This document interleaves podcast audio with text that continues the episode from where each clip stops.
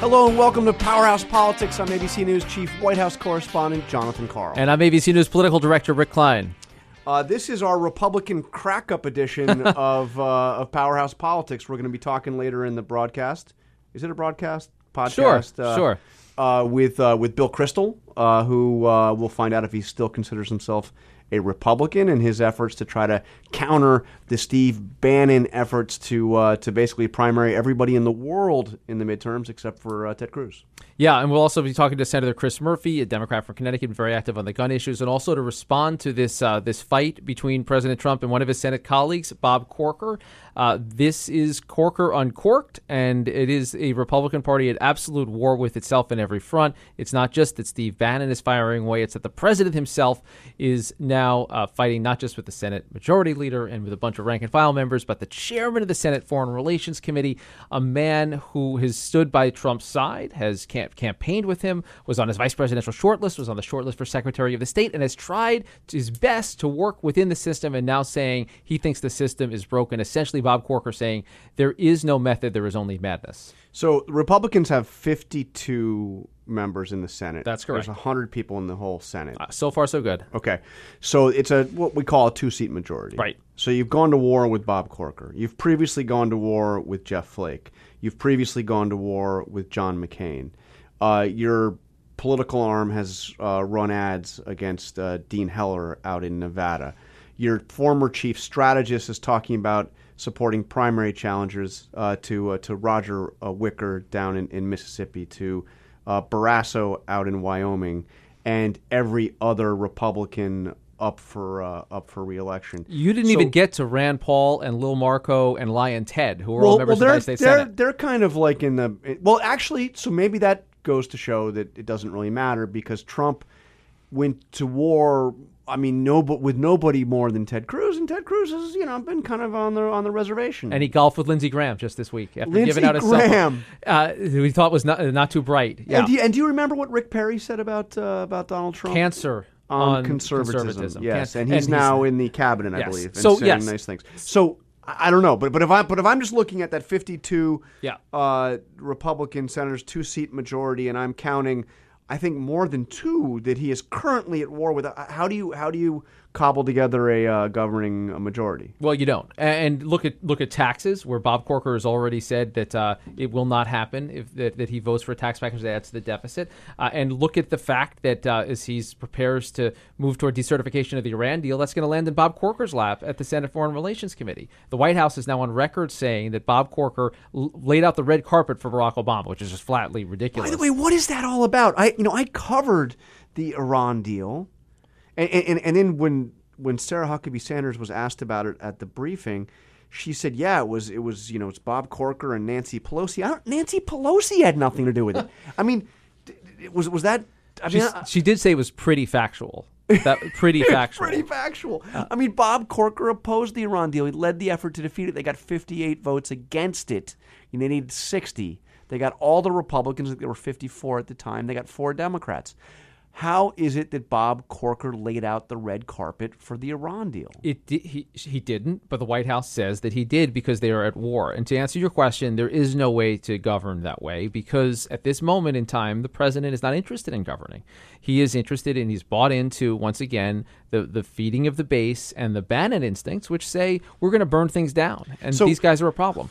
So the, the New York Times and our friend, friend of the podcast, Jonathan Martin, who interviewed Corker, recorded the conversation.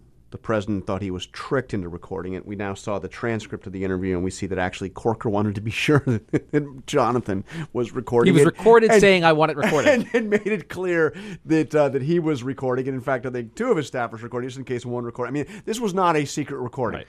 But um, I wanted to play a little a little clip of of the we, we've already heard a thousand times the World War III comment and the president and all that kind of stuff. But but but here's another clip of Jonathan Martin's recording of his interview with Bob Corker. just the, the volatility is, you know, to anyone who has been around, um, is to a degree alarming. But again, I don't wish him harm. He's got people around him that have been able to keep him, generally speaking, in the middle of the road. The tweets, um, especially as it relates to foreign policy issues, Yeah. I know, have been very damaging to us. Yeah, okay, yeah. and um, I do wish that would stop. Uh, but you know, as evidence this morning, he just uh, it's just something he has to do.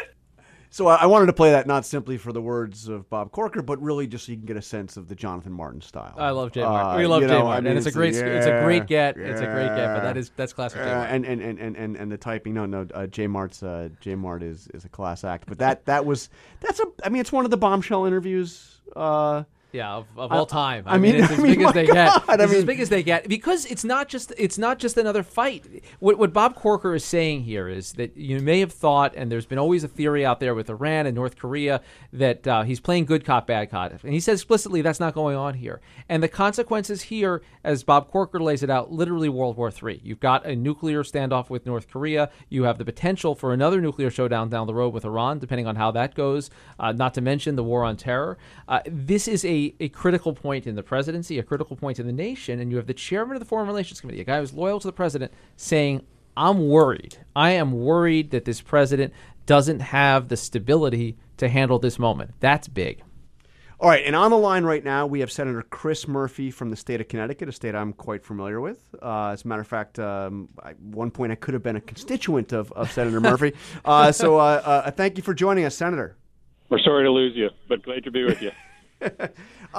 So we we we just been talking about this extraordinary interview uh, that, that that Bob Corker gave to the New York Times, and and we've got a lot lot of issues we want to talk to you about. But I just got to ask you as a um, as as a as a member of of the uh, of the Senate, as somebody that that knows uh, Bob Corker, as somebody that knows what it's like to work with a mem- a president of your own party, as well as one uh, that you uh, have very little in common with in the other party. What what do you make of a Republican senator saying of a Republican president uh, that his uh, his words uh, uh, risk uh, heading us down towards a path of towards World War III? Uh, I- think it's serious, but not surprising for anybody that's been watching the White House. I think it's important, if you haven't noted already, to make clear that Bob Corker um, spent basically the first part of this administration um, trying to be as helpful as possible to this president. He spent a lot of time with Trump and his team. Uh, really made a decision that he was going to try to be an advisor on foreign policy to provide some consistency to this administration. Uh, and so there are few senators that know uh, this president's thinking and the inner workings of the White House better than Bob Corker. Uh, and so for him to uh, break with the president in such a public way and characterize the White House as an operation essentially centralized uh, around um, an attempt to control the president from doing reckless things um, is, uh, I think, even more disturbing uh, because uh, of how well he knows how that place works. The question, though, is what is he and other Republicans going to do about it? And it's not terribly constructive to just complain about it. You actually then have to take steps to try to make sure that a um, reckless, unstable president doesn't do damage to the country. And I think that'll be the question when we return to Congress, or return to the Senate next week. But we were also talking about math. You've got 52 Republicans. You have a two two seat majority. The president is in a state of of basically war with with at least four Republicans, which means he does not have a Republican governing majority right now. Um, uh, and that that's been proven uh, any number of times. Most most you know uh, brilliantly with with healthcare. But my my question to you as a Democrat, th- this is a president who was once a Democrat. This is a president who has shown in fits and starts uh, a, willingness to work with Democrats. Even on your, you know, one, one, one of your big issues uh, on the issue of guns, he said that he's willing to uh, to, to talk about uh, uh, about guns. Um, are, are are Republicans going to be receptive to working with Donald Trump? Do you see an opening there, or has he become just so radioactive that uh, that, that you're in full opposition mode? Well, Republicans have had a difficult time moving their agenda, not just because they have a very narrow majority in the Senate, but because what they're trying to do is deeply, wildly unpopular. Um, no one supported their attempts to repeal the Affordable Care Act uh, when this uh, tax bill is eventually unveiled to the public. I can guarantee you it won't be any more popular. So, you know, they are hamstrung not just by 52 votes, but also uh, by an agenda that nobody really wants. Now, I don't know that I would characterize the president as being willing to work with Democrats. He did one short term deal on the debt ceiling and the budget with uh, Pelosi and Schumer that I would argue McConnell and Ryan wanted. Uh, and they were just happy that the president did it first with the Democratic minority leaders. But aside from that, there has been no substantive work across the aisle. He has uh, made a handshake agreement on the DREAM Act, which he then went back on. He has vaguely referenced an interest to work on guns, but no one on my side of the aisle has gotten a single phone call from him or the White House about it. Uh, so I'm I don't think that there's a lot of of real substantive outreach coming from this administration uh, to Democrats, and I don't necessarily expect it, given the fact that on the next big issue, tax reform, they've basically telegraphed that they want to write this bill behind closed doors without Democrats. Senator, you hinted at something there about Bob Corker and, and Senate Republicans. If they're truly concerned the way that they say they are, Corker is the one who's gone on the record, that they need to do something about it. What what kind of action will you be seeking? And have you heard any interest on the Republican side about look if if if the, the chairman of the Foreign Relations Committee doesn't trust the guy driving the car taking away the keys, what can you do in the Senate to try to restrain, constrain the president? Well, if you want uh, a um, check on the military as you are looking at options about North Korea, uh, then you want a strong State Department.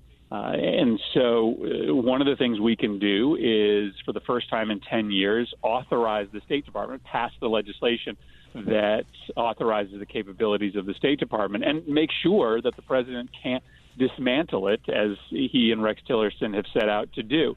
You could also authorize the existing military activity that is taking place in the Middle East. I worry that by refusing to congressionally authorize the war against ISIS, we have given a signal to the president that he has a general blank check on military activity, which may cause him to think that he can take steps in the Korean Peninsula without congressional approval.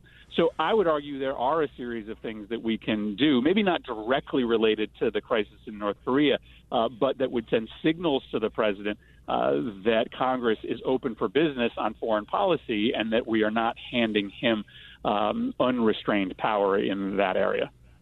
And, and, shifting to the, the topic of gun control, which you've been so active on over the years, uh, particularly since the, the Sandy Hook uh, devastation happened in your home state, uh, now that the dust has settled, a uh, week and a half or so uh, since Las Vegas, you have that flurry of interest, and as John referenced, some bipartisan interest potentially in looking at the bump stock issue, if not anything else. Where do things stand? Is this moment, to your mind, different than previous moments where you guys got pretty close to the finish line, but uh, but weren't able to get it over? I, I think you really have to look at this through a, a lens that is focused outside Washington um, because this is really about building a political movement around the anti-gun violence uh, uh, movement uh, that will ultimately be as strong as the political movement that the NRA and the gun lobby has built. And uh, unfortunately, tragically, after every mass shooting, there are thousands of people who decide to devote a part of their life to stopping these uh, tragedies from happening, and the anti-gun violence movement gets stronger. Um, it is not as strong as the gun lobby, which means it has a hard time cracking through in Congress. Um, but we will eventually be as strong as they are, and we will eventually beat uh, Republicans who vote against the 80, 90 percent of their constituents that want common sense change like universal background checks. There is an opening, as you mentioned, on this issue of bump stocks, and um, it is wholly insufficient to simply uh, essentially reaffirm uh, the federal ban on automatic weapons, but it would be progress. And I do think it shows the first significant crack in the NRA's uh, political facade. They did not want, and they do not want, a legislative fight on this issue because they think they'll lose. Thus, they are trying to push the ATF to do it administratively. Um, I, this is the first time since I've been in Congress that the NRA has shown any willingness to budge on gun laws, and I think that is because the balance of political power um, is starting to shift. So this this raises a, a, general question that I was I was suggesting with with, with how Democrats uh, position their opposition to Trump and to the Trump agenda. Um, do you set up uh, the the ability to have a political issue and to fight for a bigger victory down the line, or do you find ways to compromise and to get half measures that move you in the right direction? And and, and put, put aside guns because you addressed that. I want to address the the Dream Act. Uh, we we have a situation where the president, um, you know, has decided to do away with DACA which, by the way, as, as you know, did not provide a, a, anything close to a path to citizenship for the Dreamers, but but was a temporary executive uh, solution. Um, so, I mean, not even a solution, but but but but a patch. Um, now, you know, the president says he wants, you know, think, seems to uh, suggest that he was ready for a deal with uh, with with Pelosi and Schumer on on a, on a legislative pick, a, a, more, you know, permanent uh, fix. But are Democrats going to accept anything but total and pure victory on this? Or will you be willing to support something like the Republican uh, alternatives uh, that have been offered? I know uh, some of your Republican colleagues have put forth the Succeed Act, which would provide a path to citizenship, but a, but but a, but a longer time frame and is not as uh, you know expansive a solution as, as as the Dream Act. Or are you going to insist on complete and total victory on this? Uh, listen, I think we have to recognize the situation that we are in. Uh, we have a Republican majority in the Senate and the House, and a uh, president who is, you know, already uh, declared uh, war on these kids by uh, pulling their protection um, after an initial waiting period. Uh, I think that we have to be willing to compromise. Um, I think the details of that compromise are really important, but I was generally very supportive of the deal that was struck at the White House. Um, the idea that uh, we would give something to the president on border security and he would give permanent protection to the Dreamers sounded like a reasonable uh, compromise. Um, I think um, that we should be open to talking to Republicans about other ideas that they may have to try to get this issue settled uh, once and for all, at least for these kids. So, no, I, I think it would be foolish for us to say that we want protection for the dreamers and we're willing to give nothing else. We're going to have to give something, and it'll be hard, um, but I think it's the only way that you're ultimately going to get a solution for these kids who are right now desperate for help. So just to button up the discussion uh, on that we had a moment ago on gun control, is it is it your view that dealing with this administratively is insufficient? Uh, that that you need legislation, and are you concerned that, as you mentioned, the kind of the least you could do is to to address the, what is already a ban on, on automatic weapons? Is are you concerned that it's that it's a, something of a trap to uh, allow the NRA to settle on something like that and make them look like they're maybe more reasonable than they are, is a kind of a theory I've heard out there that you may be walking into a trap by making it look like there's a concession when in fact they're not really doing anything. No, I, I don't. I don't think that there's danger in making progress uh, here. Um, I mean, I, you know, I, there is a full panoply of changes in our gun laws that are necessary in order to make this country safer. But I um, you know, am not so Pollyannish to think that we're going to get them all at once. So uh, I would accept some small change. Um, the problem, as you mentioned, though, is that this is one that really has to be done legislatively. What the ATF said, I think, back in 2010, is that the law is really ambiguous um, when it comes to this technology because it essentially defines an automatic weapon as one that repeatedly fires upon one pull of the trigger. And bump stocks actually um, uh, uh, cause a semi-automatic weapon to act like an automatic weapon by using the recoil of the gun to pull the trigger very quickly in succession. So technically, under the law, it's difficult for the ATF to do this administratively, which is why we need a change in statute. So I think we've got to do this in Congress. I think it's uh, hard, if not impossible, for the ATF to do this given the state of the underlying statute. All right, Senator Chris Murphy, I want to thank you for joining us in Power Powerhouse Politics. Before you go, though, I, I, I, I heard uh, talk that you have ruled out a run for president in 2020. We Rick and I had you on our list of, of possible candidates. Do, do, do we, Crossed do we, off. There he do we- goes. do we have to cross you off the list, or can we, or can we keep you on as, as, as a possibility? We're doing in ink. The list's in ink, so be careful. Yeah, it's hard. It's hard to sort of figure out different ways to say this. Uh, but what I'm what I'm trying to communicate in as many different ways possible is that I have an election in 2018, and so all of my focus is on asking the people of Connecticut to send me back to the uh, to the United States uh, Senate. And I know everybody thinks that you know uh, every member of the Democratic caucus in the Senate is you know starting to noodle uh, their 2020 plans right now. But for me, I am focused. It's only on about two thirds. Uh, Yeah, it's maybe two thirds. Any, any uh, anybody with a with a with a pulse. Uh, um, I uh, no, so my focus is on tw- is is right now on on my reelection, and you know I'll cross bridges uh, that come after 2018 at that point.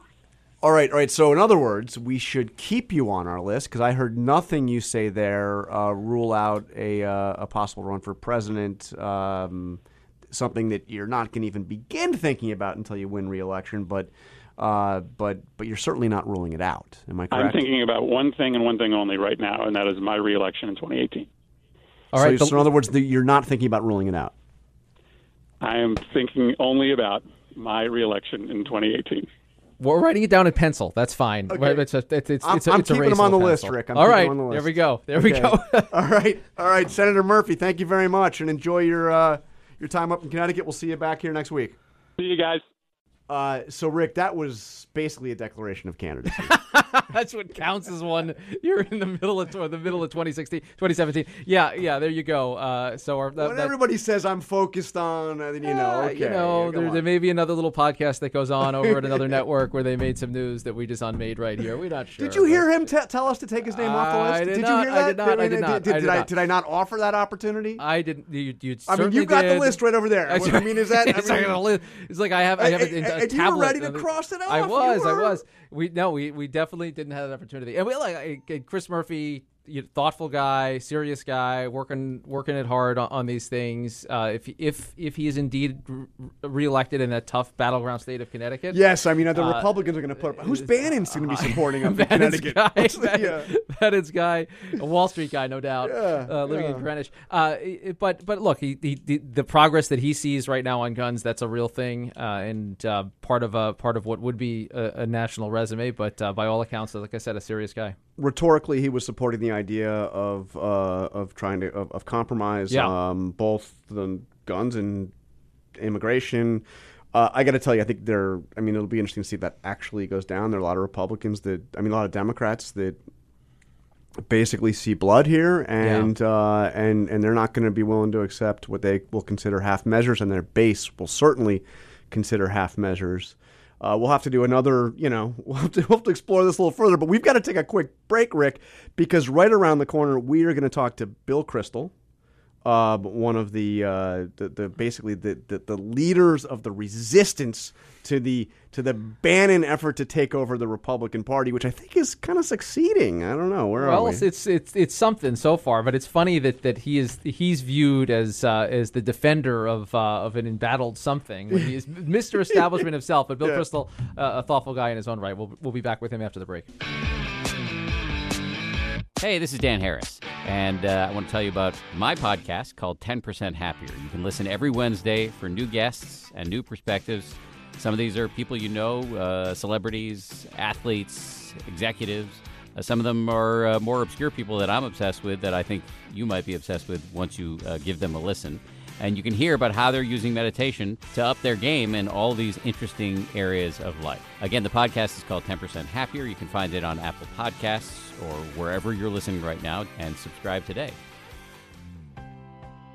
Hey there, it's Mara Schiavocampo from Good Morning America. Like so many people, I've struggled to find that perfect balance between health and happiness. Name a diet, I've probably tried it. Crazy workout plan? Yep, I've done that too. But I learned it was my approach that was actually weighing me down. After losing 90 pounds, I discovered it's not just about reaching a healthy weight, it's about finding peace and freedom.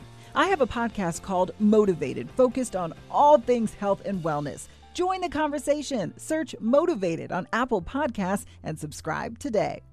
All right, we're joined by friend of the podcast, Bill Kristol, editor at large of the Weekly Standard, uh, a regular on ABC's This Week with George Stephanopoulos and a host of other people. Um, thank you for joining us. Good to be with you. Right here in studio. It's exciting. On You know, there hasn't been this much political I mean- wisdom in one I mean, one small God. room at the ABC headquarters. Is this safe since, to have us since, all in one place? I yeah, mean- that's a good question. Ask Donald Trump. Yeah, yeah, let's make sure. I, I'm, I'm getting out of here in ten minutes before Trump finds out about this meeting.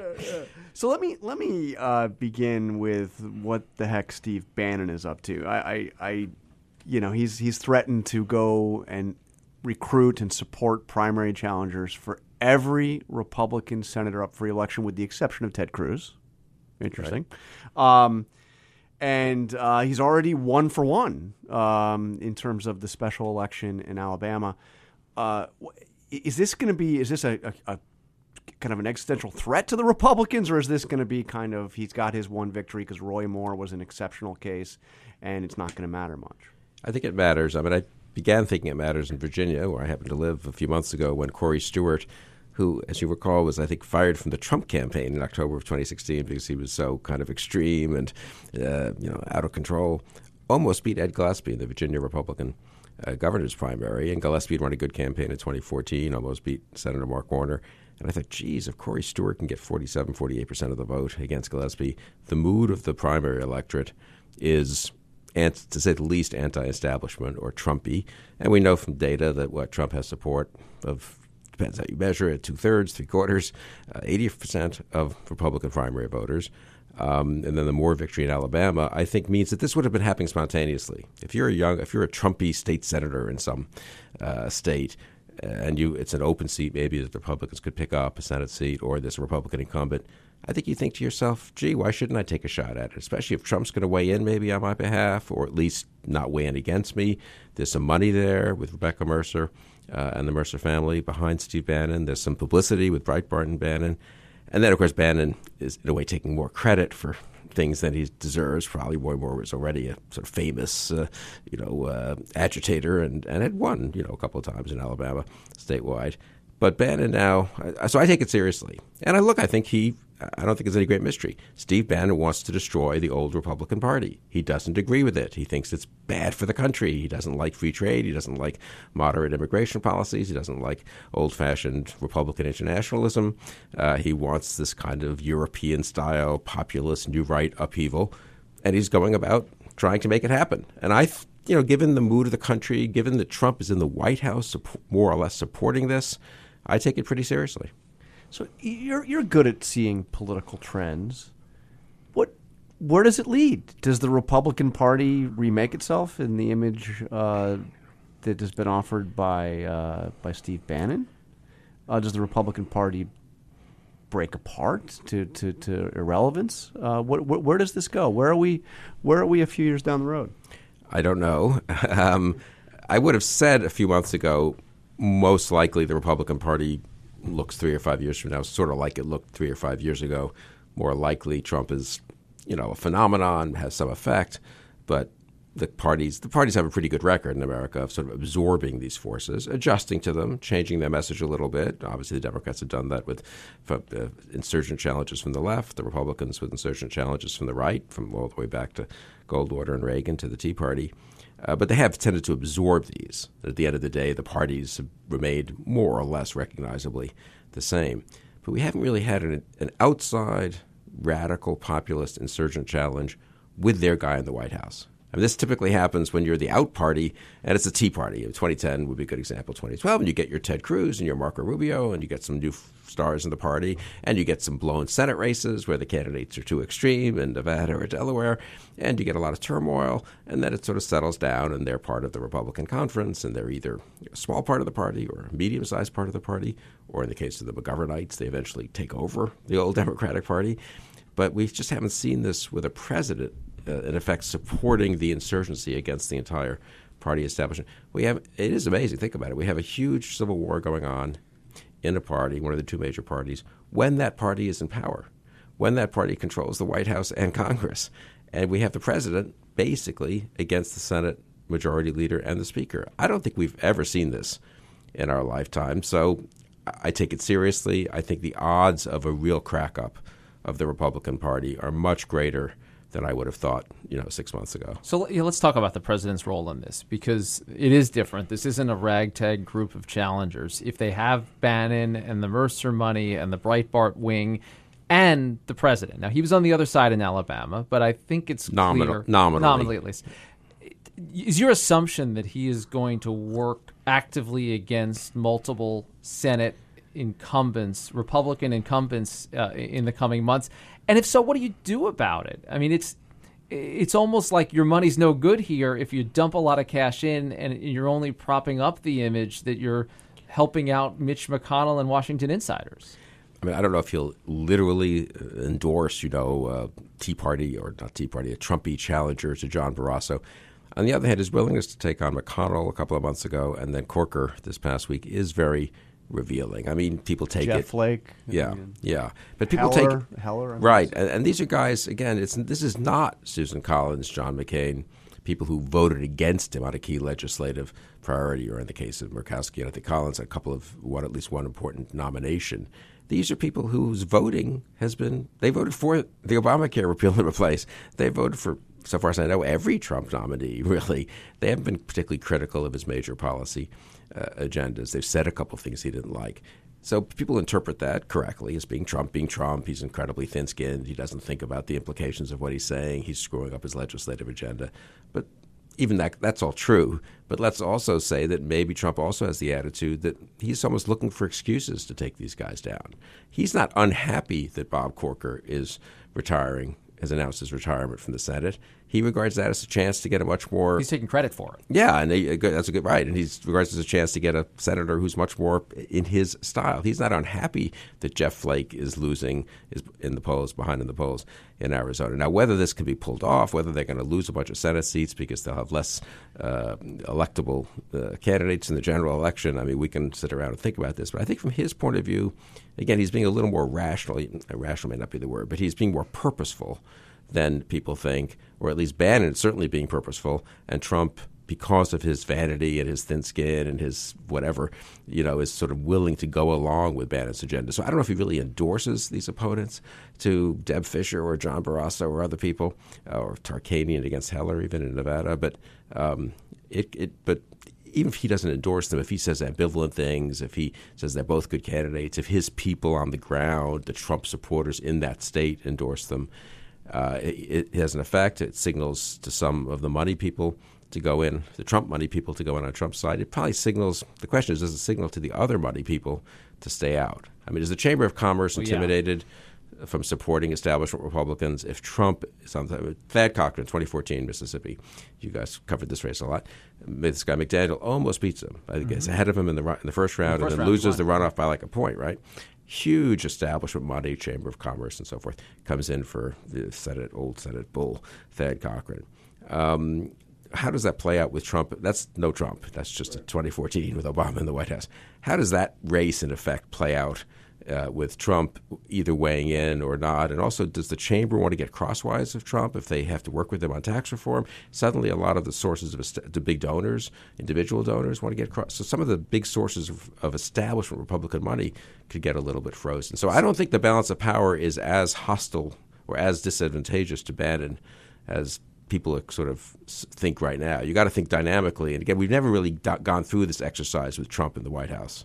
So lay out the defense then. I mean, it's it's difficult, uh, and you're going to be a key part of it. People are going to be looking to you and the pages of your magazine to, for direction on this, and I'm sure you'll be involved in organizing it. But what? How do you defend Republican establishments in the era of Trump? If he goes out there, he endorses, he works. Or, or he just works kind of implicitly against the whole crop of, of incumbents who represent, for millions of Trump voters, the swamp.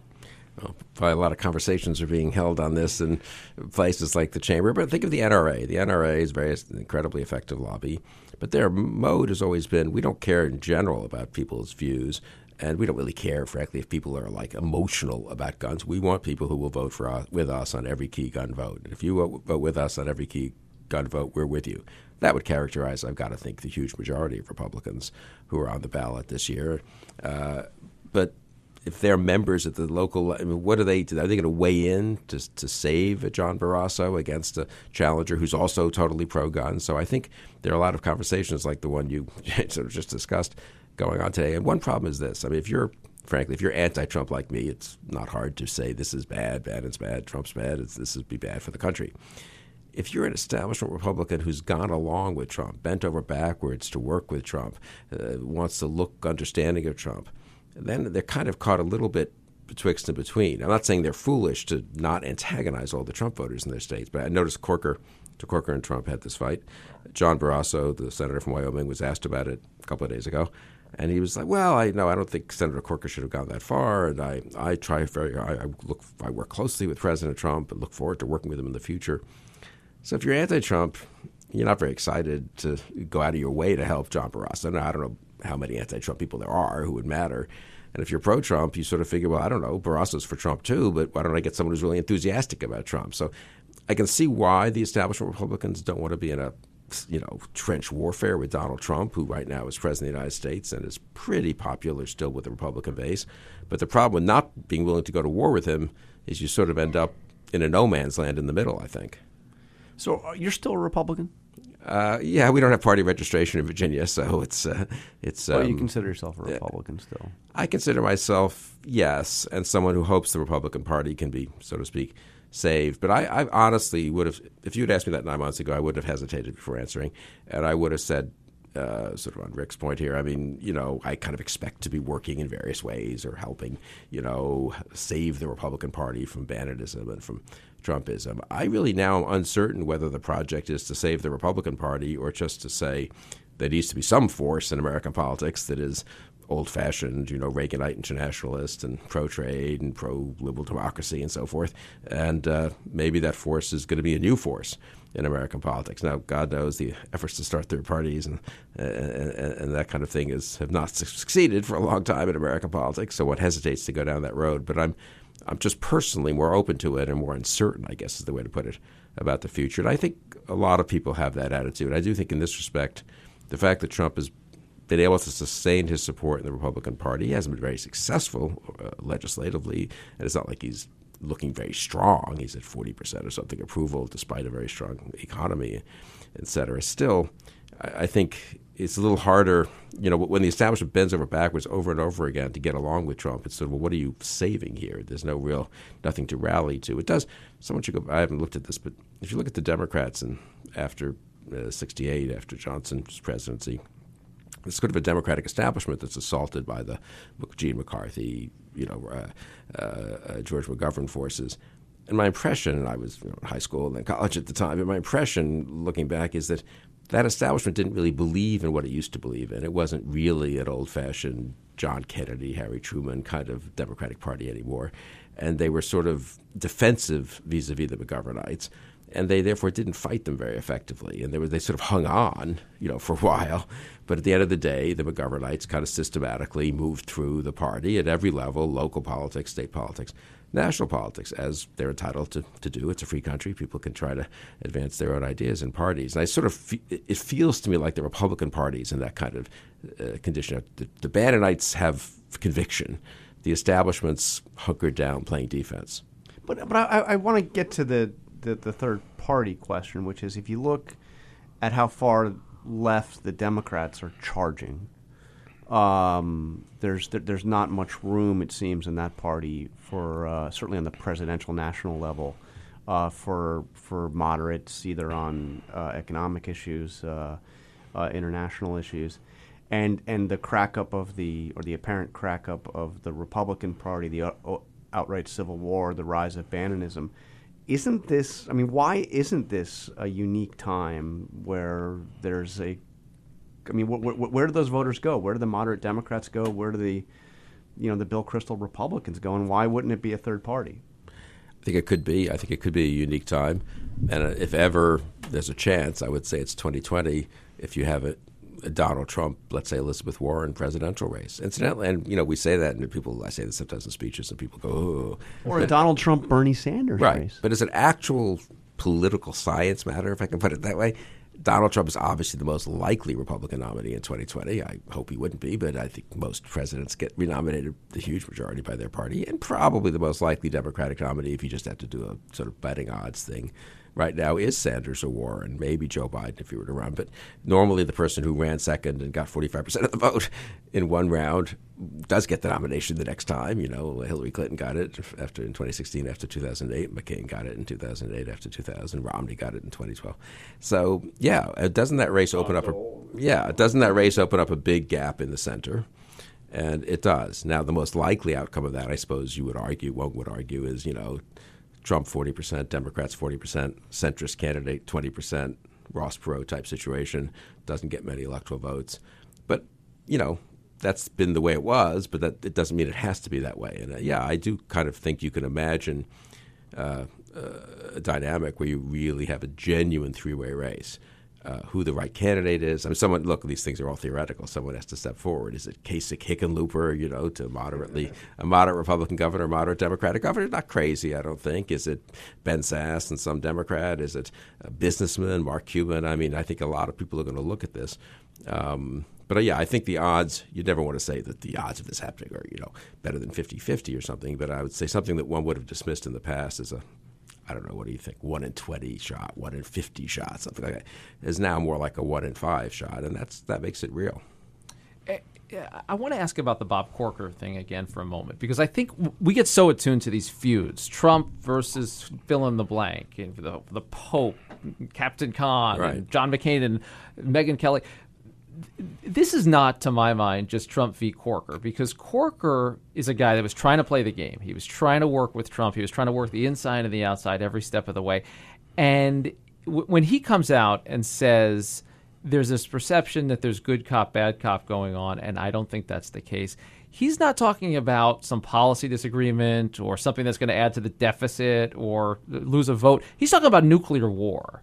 To me, there's this is a different level of a party crack up. This is a guy raising the alarms about the potential of what he says is World War III. Do you feel like that changes the debate, or do we go back to the sides of well, Trump? eh, Both sides should just quiet down, and this is just Trump being Trump.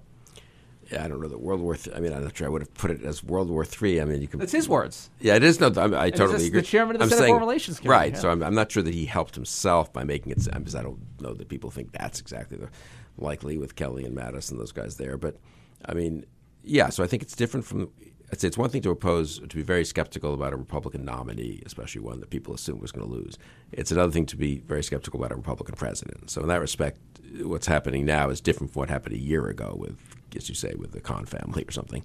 Uh, and look, the Republicans have been try have tried to accommodate Trump. There hasn't been for all the, you know, the media is very we're all interested in covering any expression of either private or public, you know, private one that leaks of of reservation or of uh, doubt about Trump. But I would say actually there hasn't been that much of that. I mean, if you think about how much of an outlier Trump is, how much, how reckless Trump is in terms of his statements and some of his deeds, there's been a heck of a lot of punch pulling, not punch throwing, by Republicans on the Hill. So Trump, so Corker says one thing, or McConnell's reported, I guess, as saying having said something, and suddenly Trump's attacking them. So I very much agree with you. I, this feels different.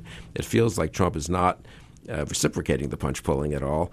And you do wonder whether some of Corker's colleagues, A, does this have an effect in the real world? I mean, do people just decide, well, you know, we're, we're not going to bend over backwards to vote for some legislation we don't much like or a nominee we don't much like because Trump's asking us to.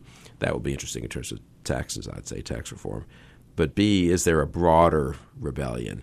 But it's hard. It's hard with a president of your own party. It just doesn't happen very often if you think about it historically. And you usually need something in the real world. I mean, people might have had doubts about LBJ, but you need, frankly, Vietnam to go very badly until there's a genuine you know, William Fulbright to take a previous chairman of the Senate Foreign Relations Committee to sort of oppose the president of his own party. And right now, foreign to policy. bring in a young guy named John Kerry and have a big hearing. Yeah, know. right. Think about it. I mean, that is. I mean, it probably would be worth. It would be worth all of us going back and reading that history. But if you think about it, what's the last time there was a majority party that really cracked up and changed its character and went Yeah. through a huge election defeat, a huge primary challenge, uh, but then ended up winning, but then lost. You know, eh, the drama of that, uh, the, the back and forth of that, probably is maybe like what the Republicans are going to go through. But you, you, so far, Trump's had a been very lucky with the economy. I would say well, lucky, but it, it's coasted along. and um, no obvious disasters in foreign policy for all the you know things that might seem reckless or, or worrisome. And I suspect it would probably take a real world event to really get people beyond the grumbling to the actual, you know, forthright opposition. All right, we've got to let you go. Before you do, quick question on the Alabama Senate race. Now that the uh, Bannon supported, but obviously his own man, uh, Roy Moore, has won the primary down there. Is it for, for, for Bill Kristol Republicans? Is it better if Roy Moore wins election in Alabama, or if he loses and a Democrat uh, gets elected from you know the, the I'm not sure which yeah which is better from the point of view of like future of the Republican Party considerations. I think look, I mean, if I lived in Alabama, could I vote for Roy Moore? I think the answer is no. Would I vote for this other fellow Jones? I don't know much about him honestly, so I'd have to look at that. How many people are like me in Alabama? Probably not enough. I mean, I think. uh, you know, well. I think I think Moore will underperform. You know, Jeff Sessions, let's say, or, or, or Rick or Shelby, but not not enough. I've been curious. I looked at that who's, race. who's. Shelby going to vote for Well, in, in, in, the secret? Well, you that do wonder, battle. Yeah, right? yeah. I mean, and incidentally, is it totally out of the question that Doug Jones makes it very competitive in Alabama? It's an awfully red state, obviously, but there's a some po- December election. Who the but hell there's knows? some polling that shows that it's Yeah. single digits, and I wouldn't be. I think as an outside chance Jones could win or make it very close. I do think in that respect we have a couple of indicators where the country is and where the party is coming up with. The November ele- uh, gubernatorial elections New Jersey probably uh, Democrats win easily, but Virginia will be important, and they're actually state uh, assembly, uh, state legislature elections that could be legislature elections that could be interesting in Virginia. And then I think the Alabama December twelfth election. Um, and then, of course, then we go into all these primaries in 2018. It's going to be. We've just. I, I'm. It's going to be interesting. I'm not sure it's good for the country, but interesting to see what happens in all these states in 2018. We saw the Tea Party stuff in 2010, 2012, but that was a few states, and it was sort of episodic. Uh, to have, as I say, uh, this kind of insurgent challenge with the president more or less on your side will be interesting. It just seems to me that if Roy Moore loses, that would be a shot. That would be a Huge. okay. You're gonna you're, you're gonna get these you know No, that's a good extreme candidates uh, elected in these primaries. If you can actually find a way to lose in Alabama, you know, uh, good So good, you good luck. Mitch, in that case, Yeah. shouldn't Mitch McConnell's PAC and all Yeah, esta- I'm serious, and all the establishment guys put money behind quietly behind Doug Jones. The Democrats do this all the time, right? right? Well, didn't Yeah. Claire McCaskill put some money into her pack? Put some money behind was the guy in Missouri who uh, Yeah, the yeah, weaker Akin, uh, Akin, the weaker candidate. I think Harry Reid was happy that Right. her, his but this would be the general. So this is this is a step beyond. Yes, that. that is a This step beyond it. But but in but it's in Mitch McConnell's interest, isn't it, that that, that Roy Moore loses? I think I mean- so. I think it's better off with 51 Republicans, one of whom's not Roy Moore, than 52 Republicans, one of whom is Roy Moore. So let's fo- we, we should follow closely. ABC has a lot of resources to do Yeah. this. The you know quiet donations of various super PACs and donors that are close to Mitch McConnell, Mitch McConnell, and other other Yeah. establishment Republicans. Yeah, yeah, very good. All right, Bill Kristol, uh, the Weekly Standard, uh, ABC contributor. Thank you for uh, for joining us here. Really appreciate it. Uh, Thank you. And that is it for Powerhouse Politics. For Rick Klein, I'm Jonathan Karl. Join us again next week. And remember, you know, subscribe to us on iTunes and give us a review after this podcast. I hope you'll give us, you know, how many stars can they do, Rick? I think as as many as as Bill Kristol's best odds on uh, on that third party challenger at least. Right, like give us something. All right, that's great. Thank you. We'll see you next week.